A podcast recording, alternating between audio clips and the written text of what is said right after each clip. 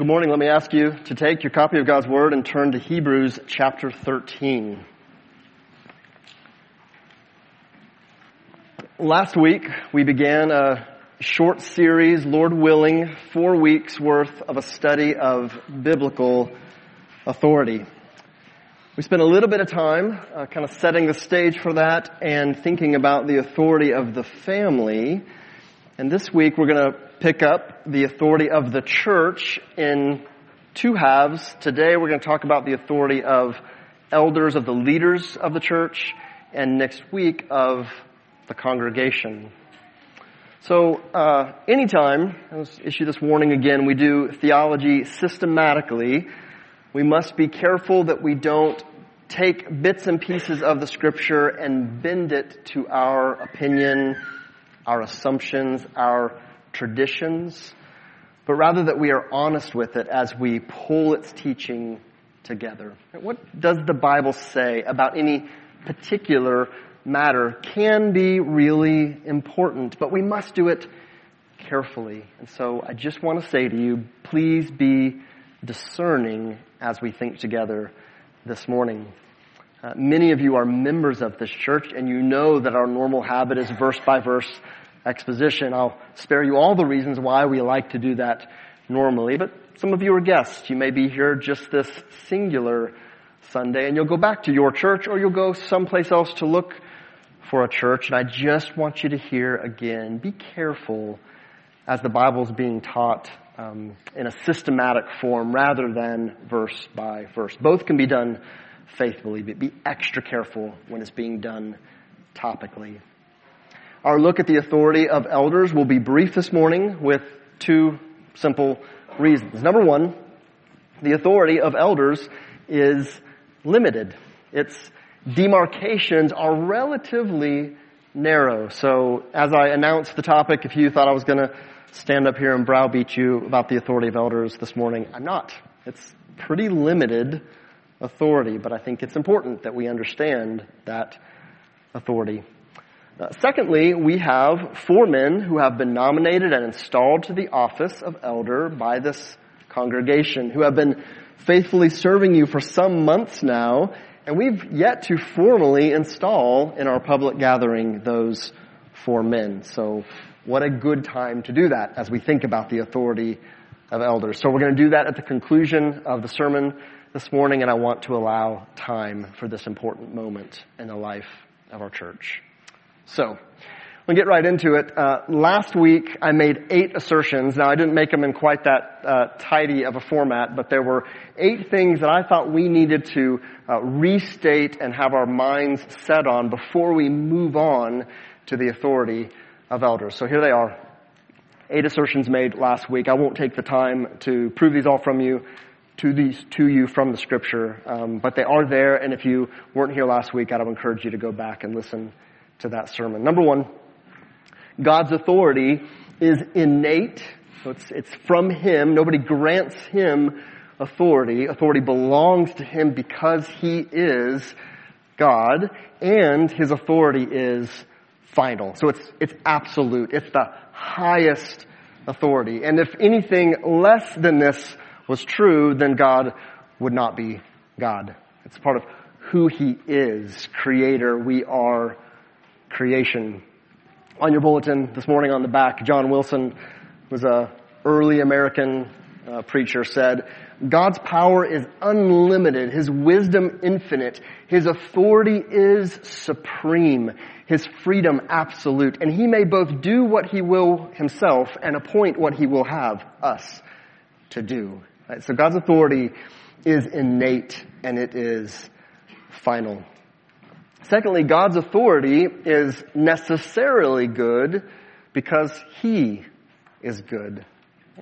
One of the doctrines of God that I love is called the simplicity of God, which isn't to say uh, He's simple in our typical thinking of that word, but it's just to say that He is who He is all the time. He's not fickle like we are, but He is everything that He is at all times. He doesn't change at all. He's simple, so he's good. God is good. The scripture states this again and again and again for us. So therefore, his authority is necessarily good. And the things that he's commanded and the way that he's ordered the world is good. And we do well to lean into that, to recognize it, to be humble and, and go, well, what does the Lord say about this topic or that topic? Thirdly, humankind has an authority problem, right? So at the very core of our sin nature is that we have an authority problem. We ourselves want to be in charge. We want to put off any and all authority. That's part of our very core, but also there's some reason for it, isn't there? We've all seen authority abused. You may have felt it firsthand, close to you, authority misdirected or misapplied. But we can observe it all around us all the time. Let's get into a conversation about politics and we'll see, oh, can we trust anybody who is in authority. And so it's good for us to think about it and to say, okay, well, there is authority not to be trusted, but what kind of authority has God ordered and therefore what kind of authority should be trusted? Fourthly, we are delegated authority, and by we I mean mankind, is delegated authority that always has limits and is always subservient to the one who delegated it. So delegated authority by God himself and therefore meant to work within the parameters that God has laid over that authority. Fifth, when a person or institution takes up a responsibility not granted to them or exercises an authority granted to them in a way not granted to them, it is at best ineffective. It is at worst abusive. Okay? So hear that again. When a person or institution takes up a responsibility not granted to them or exercises an authority granted to them in a way not granted to them, it's at best ineffective. It is at worst abusive. You may notice, if you're a guest this morning, that families are with their children. There are children in this room with their families. There are many children across the hall with their families. And we don't think that that specifically is commanded in the Bible, but we do know that parents are commanded to raise their children in the fear and instruction of the Lord. So as a church, we want to be careful about how we position ourselves to not say it's a particular person's responsibility, a children's pastor, for example, to teach that to your children. Right? We don't want to reduce fathers to merely chauffeurs, but we want them to take up that responsibility in their home. So we want to think about how do we as a church whole support that work and not take that responsibility from a parent who's willing to give it away, right? That's, that's a, a, a an example of how, at best, ineffective in the raising of children to fear the Lord. Sixth, the aim of exercising authority in submissions to God's good authority is for the sake of protecting the vulnerable, strengthening our communities, and promoting human flourishing. And I borrowed that from the subtitle from Jonathan Leeman's book, Authority, which I still haven't read the entirety of. I've read more of it, and I am, it's becoming more and more commendable. Uh, I think I'm going to say, yes, just read this book. Um, it's been helpful in, in my thinking. Um, it's aimed at good, right? God's design for authority is aimed at the good of people, protect the vulnerable, strengthen our communities, and promote human flourishing.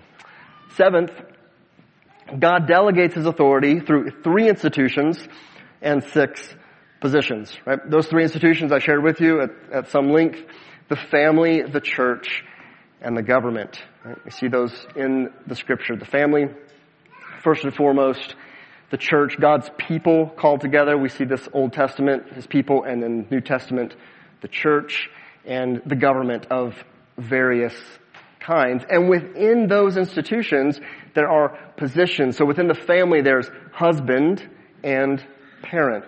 There's authority given to the husband and there's authority given to parents. There's authority given to elders in the church and there's authority given to the congregation as a whole, which includes elders also.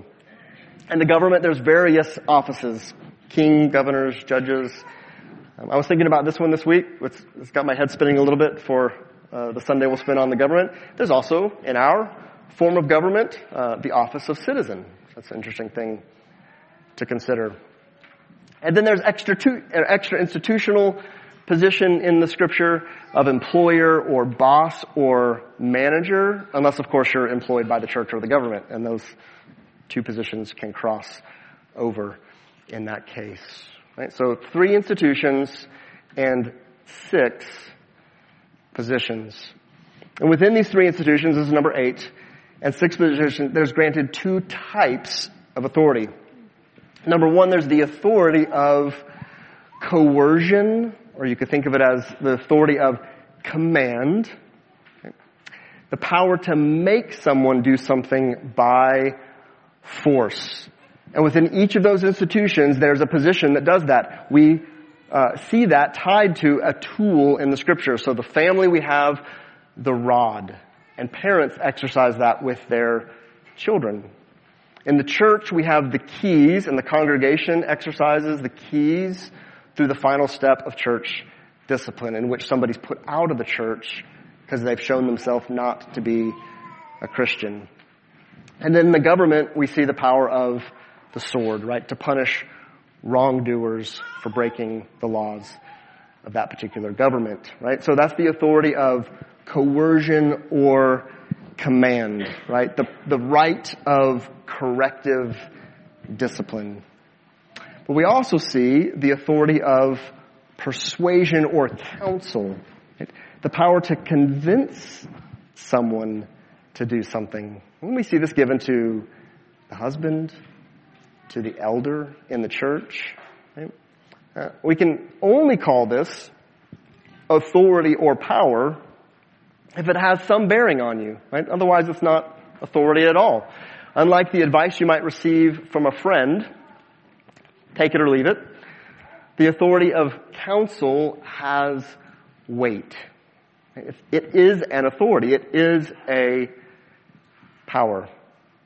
Let me give you the example of husbands, which we talked a bit about last week. Ephesians chapter 5 and verse 22.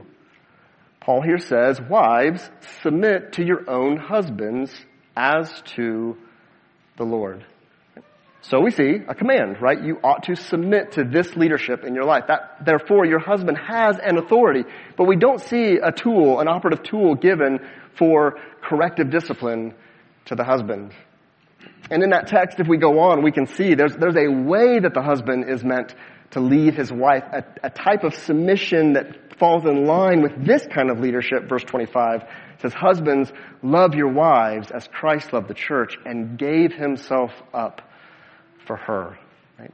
Gave his very life for the sake of her life. Right? So there's an example. The, the husband has this power of persuasion, right? To work to convince his wife to follow the truth. And then she, bearing on her conscience, because he's leading her, should submit to that leadership. Elders have that same type of authority as we'll see in today's text. So today's text is just three verses. Hebrews chapter 13 verse 7 and then Hebrews chapter 13 verse 17 and 18. I'll read those all together. Hebrews 13, 7 and then 17 and 18. The author of Hebrews writes, Remember your leaders, those who spoke to you the word of God. Consider the outcome of their way of life and imitate their faith. Obey your leaders and submit to them, for they are keeping watch over your souls as those who will have to give an account. Let them do this with joy and not with groaning for that would be of no advantage to you. Pray for us, for we are sure that we have a clear conscience, desiring to act honorably in all things. Now, our church believes that the most biblically faithful form of polity or governance, and I don't mean to disparage and cast any shade on any other form of polity, but we believe that the most biblically faithful form of governance in the church is what is often called elder led congregationalism. It puts a lot, a lot of emphasis on the congregation as a whole having authority, but elders giving leadership to that authority. And I intend to unpack this position further next week. This whole series was brought about because many of you asked to, for me to talk about congregationalism. Like we're not sure we totally wrap our minds around what it is. Will you show us from the scripture? And so we're going to do that at, at length uh, next week. But you can see from this title of this position, and more importantly from today's text, that God intends for there to be some measure of leadership in the church. In both of those passages, chapter 7, or excuse me, Hebrews 13, verse 7, and then verse 17, we see the phrase, your leaders. We're to remember and consider and imitate and obey and submit to them.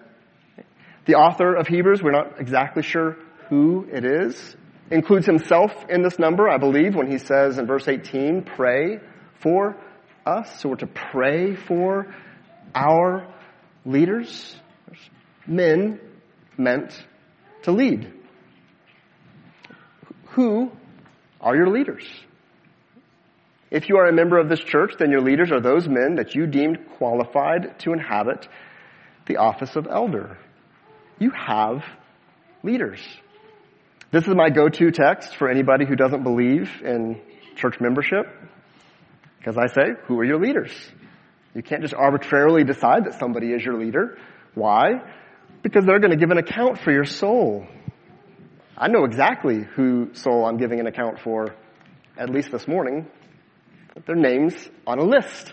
I'm thankful for that. It helps me uh, not only to um, absolve myself of some of your nonsense,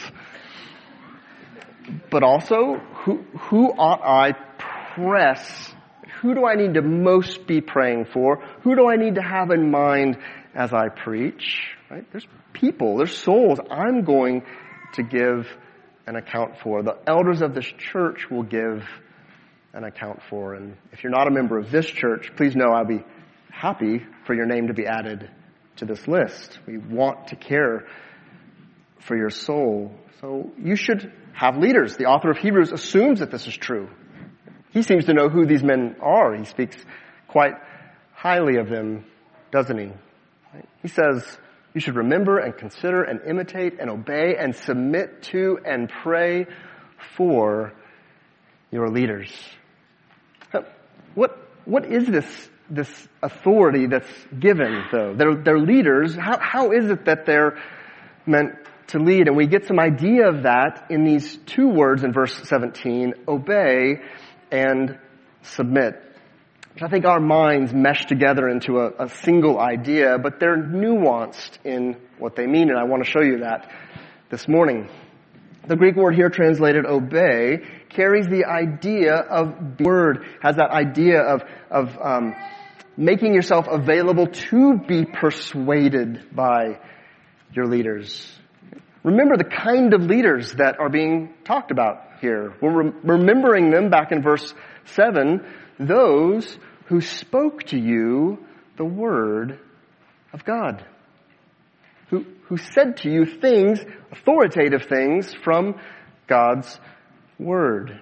And not only that, verse 7 says that we ought to think about the outcome of their way of life. Not only have they told you things that are true from God's Word, but they've lived their lives according to that Word, and they are worth imitating. Their, their faith ought to be imitated. So, these are men worth submitting or obeying, making yourself available to their persuasion. This is a kind of authority that's often called referent authority. And that just means from every point of reference, as you look at this individual's life, you could say, yeah, there's things to be learned there. They're pace setting for me. They're out ahead of me. They are leading me. Obey that leadership the author of Hebrews says. Notice some of the qualifications for elder found in Titus chapter 1. I'll pick up about halfway through. There he says an overseer as God's steward must be above reproach, He must not be arrogant or quick tempered or a drunkard or violent or greedy for gain, but hospitable, a lover of good, self controlled, upright, holy, and disciplined.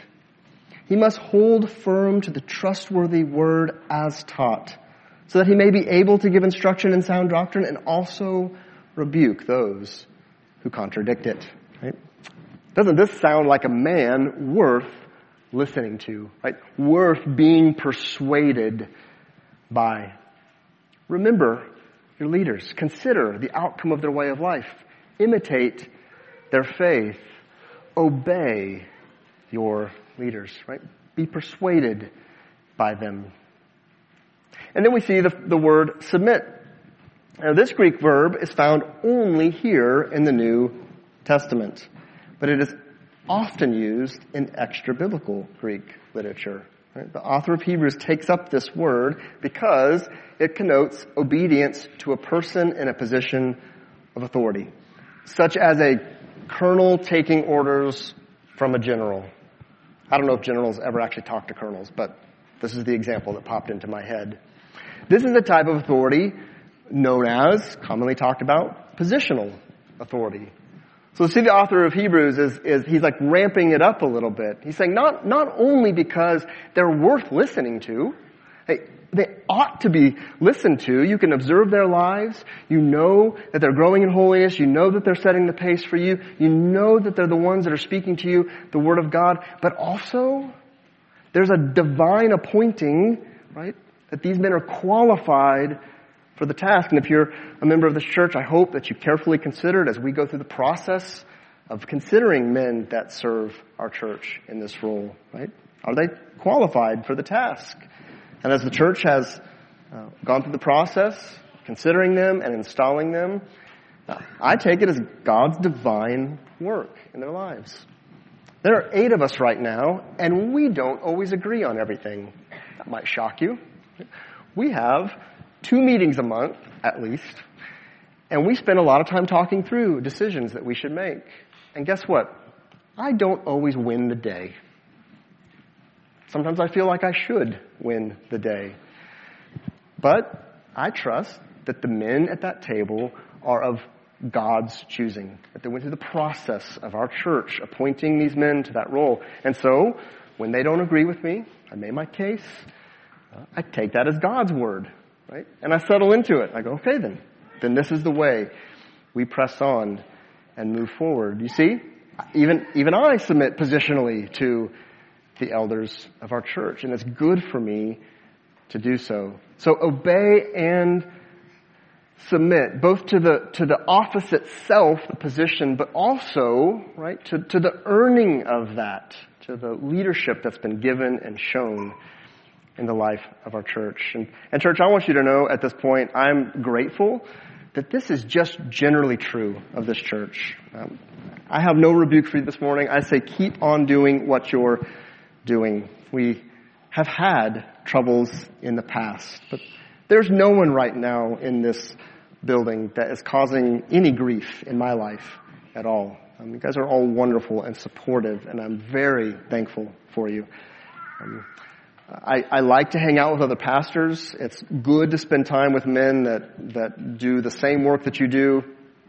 I get you. you know, it's just easier to communicate sometimes. You don't feel like you have to hedge every comment that you make about the difficulty of your job, um, things of that nature. But I have to admit also, I kind of like hearing how tough some pastors have it because it makes me so thankful for you guys. I forget sometimes just how grateful I should be. So, I just press on. Keep, keep going. Keep doing the things that you're doing uh, as a church. Why should you remember, consider, imitate, obey, and submit to your elders? As I've said, firstly, they have faithful lives worth imitating, should have faithful lives worth imitating. Not perfect lives. Not a single one of us would make that case.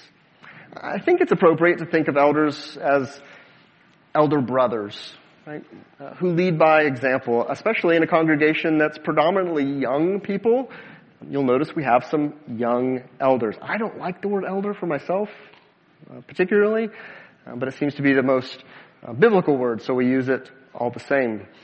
Um, this week I will turn 44, and I keep waiting for my hair to go gray, and it just doesn't seem like it's going to happen.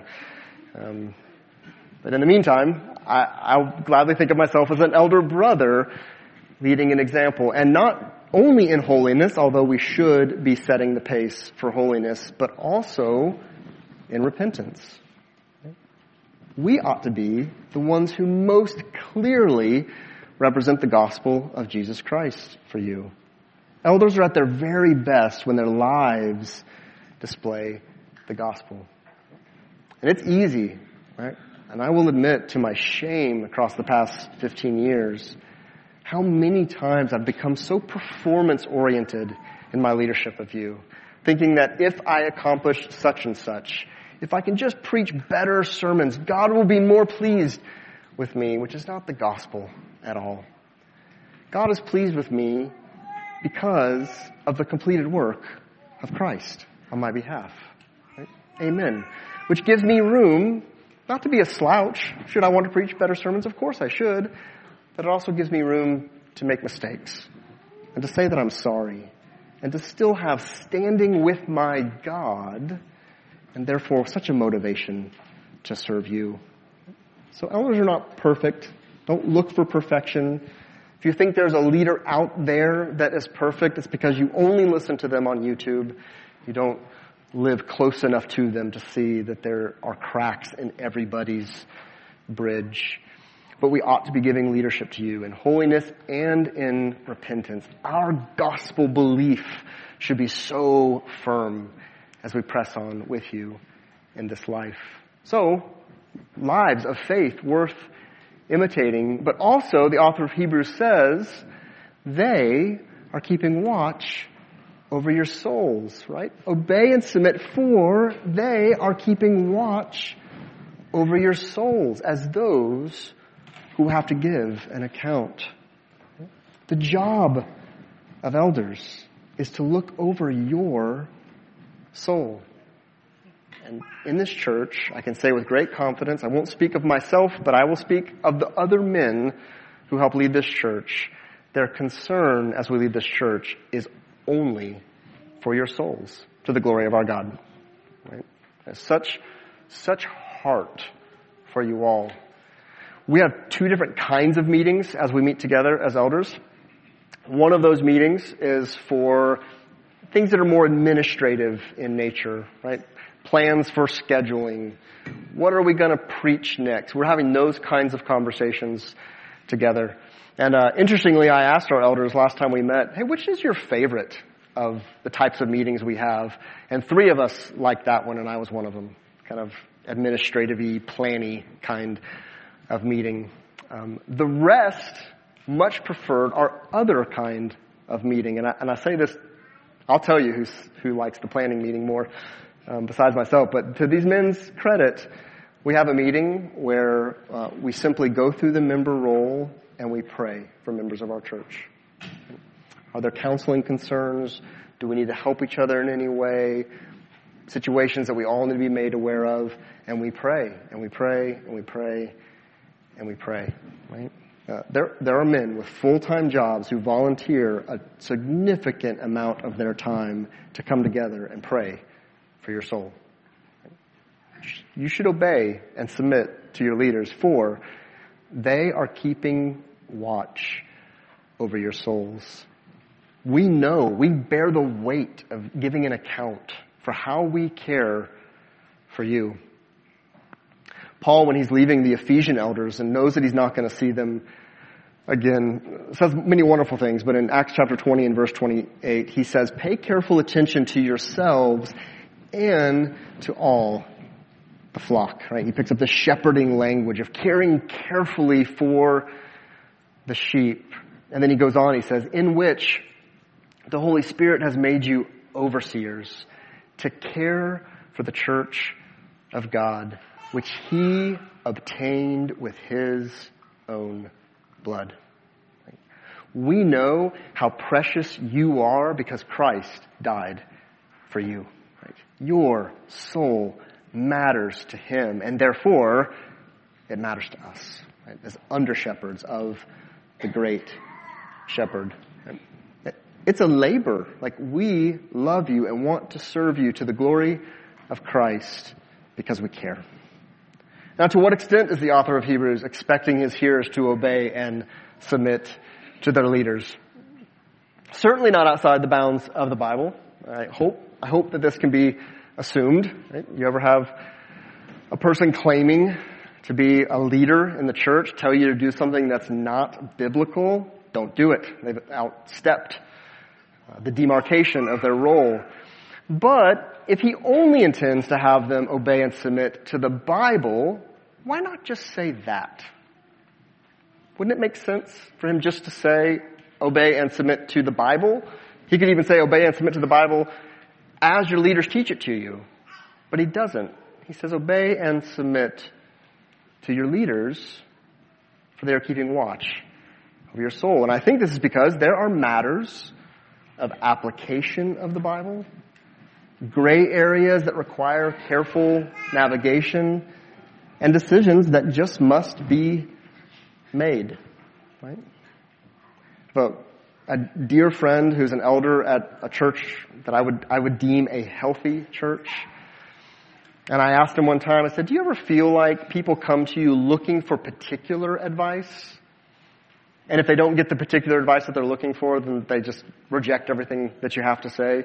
And he said, this is an older man, and he said kind of through squinted eyes, he said, Nathan, I think sometimes people just tolerate us. It's a heartbreaking thing to hear this seasoned pastor say, I think sometimes people just tolerate us. There's careful applications of the scripture, right? Matters of wisdom, ways that you're going to have to take what God has given us and apply it to the specifics of your life gray areas that require navigation, right? decisions that just have to be made. My dad once told me a funny story, and I may get this wrong, so dad, I apologize if I get the story wrong. You can correct me later. I'll come back and apologize and retell it if that's the case. Dad worked in church planting in the state of Arizona for a, a lot of years, some number. He'll remind me of later.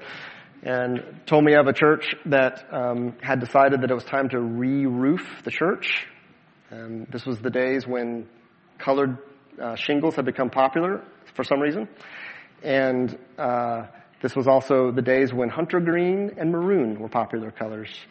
And this church could not agree on how they ought to shingle the roof, and it became contentious. And there was division going on in the church. And the pastor started noticing people sitting on one side of the aisle and the other side of the aisle based on their opinion of the roof color. And so he just ordered the roof and he shingled one half of it in the maroon tile and one half of it in the green tile and resigned that Sunday. I think I'd do the same, right? Stuff that doesn't matter. Frankly, the pastor shouldn't have been involved with it at all, but stuff that just doesn't matter, right? Just decisions have to be made sometimes. Listen to Paul, 1 Timothy chapter 3. The saying is trustworthy. If anyone aspires to the office of overseer, he desires a noble task. Therefore, an overseer must be above reproach, the husband of one wife, sober-minded, self-controlled, respectable, hospitable, able to teach, not a drunkard, not violent but gentle, not quarrelsome, not a lover of money. He must manage his own household well with all dignity, keeping his children submissive. For if someone does not know how to manage his own household, how will he care for God's church? There's, there's some application of management of a household that comes over to the management of a church, which certainly has something to do with souls. It's talking about submission of children in this case, but also includes some of the practical matters of the church. And church, you have taken up the task of installing eight, I commend to you qualified men who are close to all of this, who take the time to think about it and talk about it and are concerned about the greater good of every soul in this congregation. And we just have to make little decisions sometimes. A simple example that I'll give you. We still currently have this screen behind me on the wall, but there's nothing on it. Well, there's nothing wrong with using a projector. It's fine. It can even be convenient. This projector was starting to die, and projectors are really expensive. I don't know if you know that or not. This is the third projector that we've had. Uh, they're, they're costly. And so we just started to think, I don't know, do we really want to replace the projector? And I gave an emphatic no. And I think there's some great good to you holding a book in your hand. I think there's a great good for us having a collection of songs, right, that have been passed down. I think there's a great good in you being able to take that bulletin home with you and study it. Right? We are trying to think about the long-term good of the life of this church already. Right? So we're thinking, like, little thing like that, the projector's going to go out. What do we do? Oh no, the projector how do we best serve the souls of this congregation with that decision? And so we made it. We didn't ask anybody's opinion about it. The eight of us made that decision together. And we're working for your good. I want you to know nobody complained about it to me, so I'm not using it as an example for that reason. But when you think, man, it's hard to hold on to this book and this bulletin and this kid and this giant metal water bottle,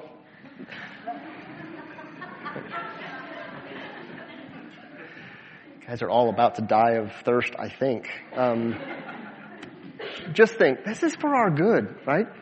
This, this is an obey and submit point because someone is thinking about how this will long term serve me. So, I think those matters particularly of prudence, which is another word for careful wisdom, matters of prudence, how, what should I do? How do I respond to?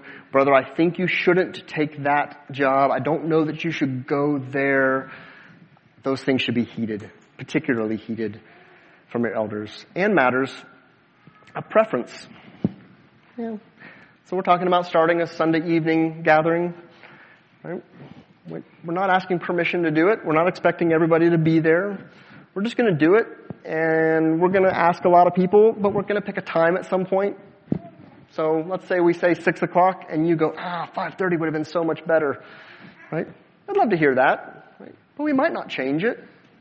And if you want to come, you just should come at six o'clock, or don't come at all and just don't complain about it, right? Um, trying to navigate the greater good for everybody. So, so matters of prudence and matters of preference. Right? It's it's good to just submit to the leadership of those you've asked to give you leadership. So in conclusion, let me give you some, some quick applications. I want to give four applications for the congregation, and I want to give four applications for our elders. And these just, just really briefly, um, straight from our text. Uh, number one, remember, consider, and imitate your leaders. Right? Don't lose sight of the fact that God has appointed men in our church to give leadership in your lives. It'll be of value to you to submit to yourself to, to that authority. It's an authority that's there for your good. Secondly, obey and submit to your elders in matters of prudence and preference. Uh, already uh, spoke to that, and I'd be happy to speak with you more if you'd like to hear some more examples. Again, I think that it's generally true of this congregation that this is the case. Thirdly, seek your advantage by supporting joy-filled leadership, right? Notice what he says, like don't, don't give an opportunity, right? Don't make it hard for your leaders to lead you with joy. I don't think it's your fault if we don't have joy. I think joy is a thing that we have to take up and meditate and fight for, but you can make it really difficult to joy and not with groaning because that's no advantage to you. So seek your advantage by supporting joy-filled leadership, which obeys and submits in those matters of prudence and preference, doesn't demand thousands of hours of conversation about little things that aren't that important in the end. Be encouraging. Be thankful as you guys are. Always assume the best of your leaders. Assume, right, that they are keeping watch over your souls and come with those kinds of questions which we always welcome. So seek your advantage by supporting joy-filled leadership. And lastly, pray for your leaders. Your leaders need your prayers. And, and I um, uh, have felt over the years just the weight of serving a church, the, the type of work that I do vocationally.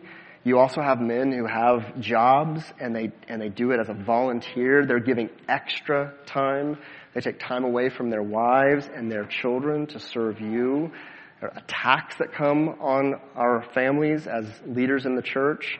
Um, pr- pray, pray for your leaders. We are um, open to the same kind of temptation you experience.